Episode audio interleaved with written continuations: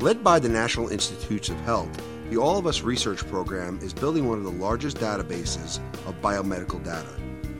Have the program's latest findings helped better identify socioeconomic factors associated with visit adherence among glaucoma patients? Welcome to Clinicians Roundtable on ReachMD. I'm Mario Nacinovich, and joining me to explore the associations between socioeconomic factors and visit adherence among patients with glaucoma is Dr. Sally Baxter, an assistant professor of ophthalmology and biomedical informatics at the University of California, San Diego. Dr. Baxter, thanks for joining me today. It's great to be here. Thanks so much for having me. To start us off, Dr. Baxter, what is the All of Us Research Program, and how have you and your colleagues utilized these data and tools to conduct this study? Sure. So, just really briefly, the All of Us Research Program is a nationwide research study that's sponsored by the National Institutes of Health.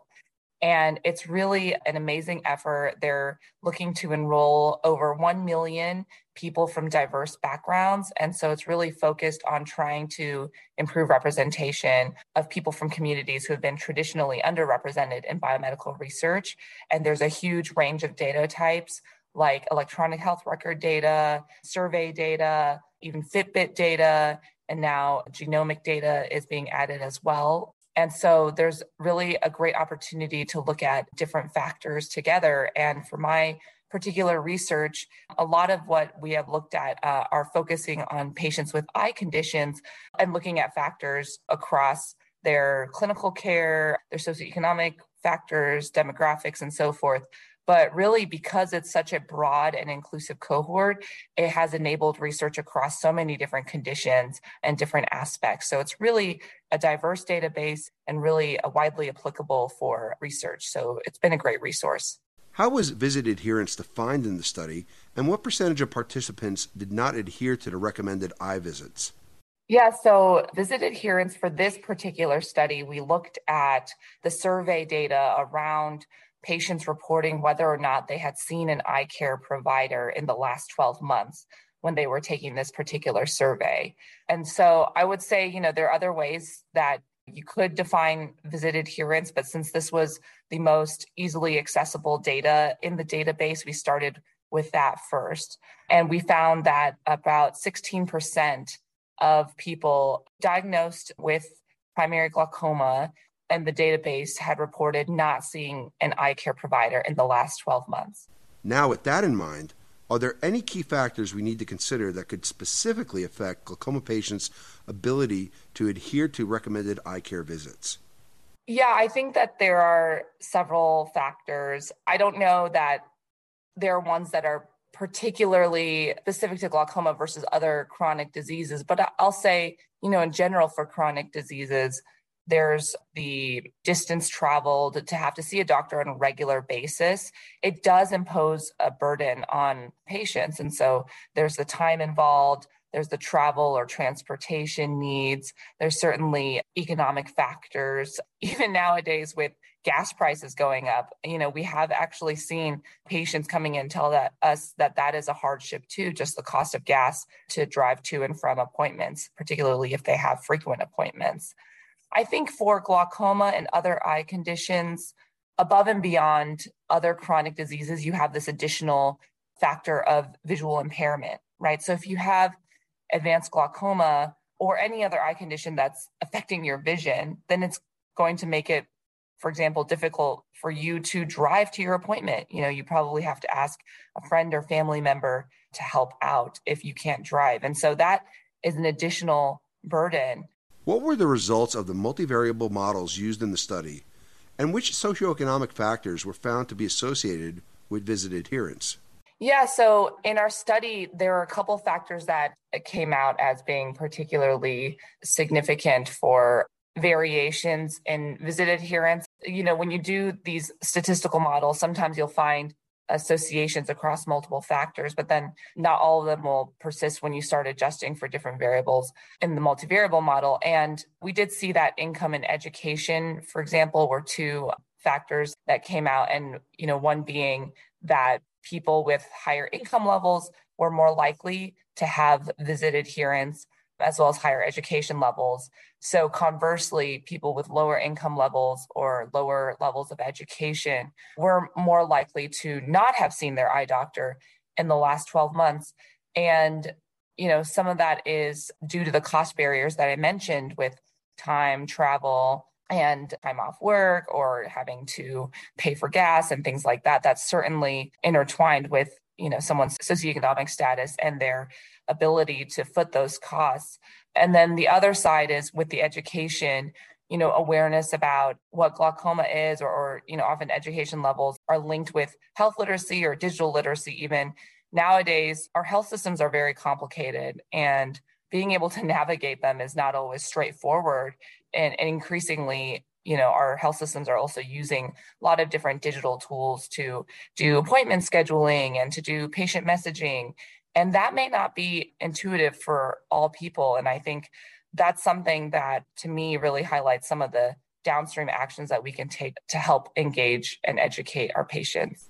For those just tuning in you're listening to clinicians roundtable on reachmd i'm mario nacinovich and i'm speaking with dr sally baxter about socioeconomic factors affecting visit adherence for patients with glaucoma.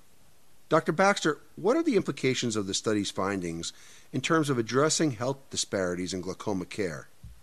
And based on your experience, how do you think this disparity could best be addressed? You know, I think that this particular study, for me, really highlighted that there are still disparities in who can make it to an eye doctor, right? So I'm a practicing ophthalmologist myself, and we have our clinics, which often can be very busy. And so you see the patients who come in front of you. And of course, you know, you do your best to take care of those folks. I think that there's this whole other level of who doesn't even make it to your clinic, right? And so, from a population scale, understanding that there are these social determinants that can make it difficult for patients to even get to your clinic and so, as a physician, the people who are not making it to you, sometimes those are the people who are at highest risk of advancing disease and the highest risk of becoming blind from glaucoma. And this is not uncommon. And I think now there's increasingly effort to figure out who's not making it to the appointments. How can we do sort of more population health outreach? And that's not necessarily physicians directly, but a whole care team. Um, for example, at UC San Diego, which is where I work, there is a population health team that does a lot of outreach. It's more on the internal medicine and primary care side of things, but there is this very concerted effort to use the electronic health record system, for example, to see who has been missing appointments. How do we design engagement around that, do outreach, find ways to get people plugged back in to be able to see their doctors and to be able to use some of those health information technology tools to be able to make sure that patients are getting the care that they need. So, on one side, I think that technology is going to make a very big difference in terms of helping us do analytics and track who's not coming to their appointments and just having that data available on a scale that wasn't possible before we had electronic health record systems is really powerful. But the second part, I think, is also a very non technological component, which is the patient physician relationship and really emphasizing, you know, humanism at the bedside, relating with patients, and making sure that they understand that we're a team and that as their care team, we're here to help them and to not say, oh, well, why didn't you make it to your last appointment? Or why aren't you taking this medication? I think there definitely isn't a role for that sort of finger pointing or blaming. You know, in some ways, medicine used to be a little bit more paternalistic.